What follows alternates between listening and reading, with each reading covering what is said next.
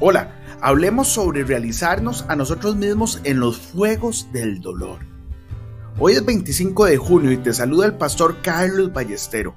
Como todos los días, yo le oro al Señor para que ponga en nosotros un corazón puro y su presencia nunca, nunca se aleje de nosotros. En Juan 12, 27 y 28 Jesús dijo, ¿y qué diré? Padre, sálvame a esta hora. Pero para esto he llegado a esta hora. Padre, glorifica tu nombre.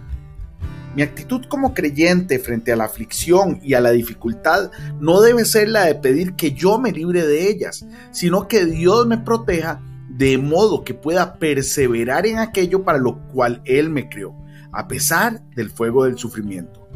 En ese fuego, nuestro Señor pudo conocerse a sí mismo, aceptar su posición y comprender su propósito.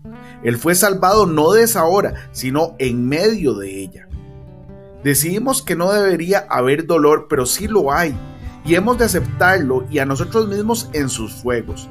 Si intentamos evadirnos del dolor y rehusamos hacerle frente, actuamos con insensatez. El dolor es una de las realidades más grandes en la vida y de nada sirve decir que no debería existir. El pecado, el dolor y el sufrimiento están ahí y no nos toca a nosotros decir que Dios ha cometido un error al permitirlos.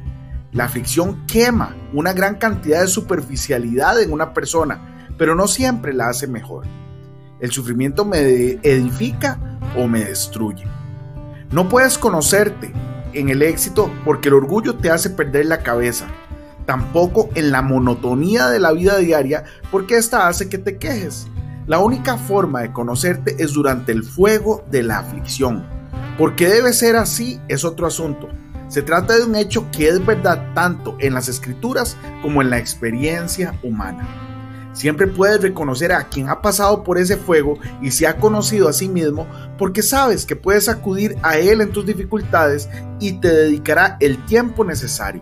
Pero si una persona no ha pasado realmente por el fuego de la aflicción, tiende a ser despectiva, no te respeta ni tiene tiempo para ti y solamente te da la espalda.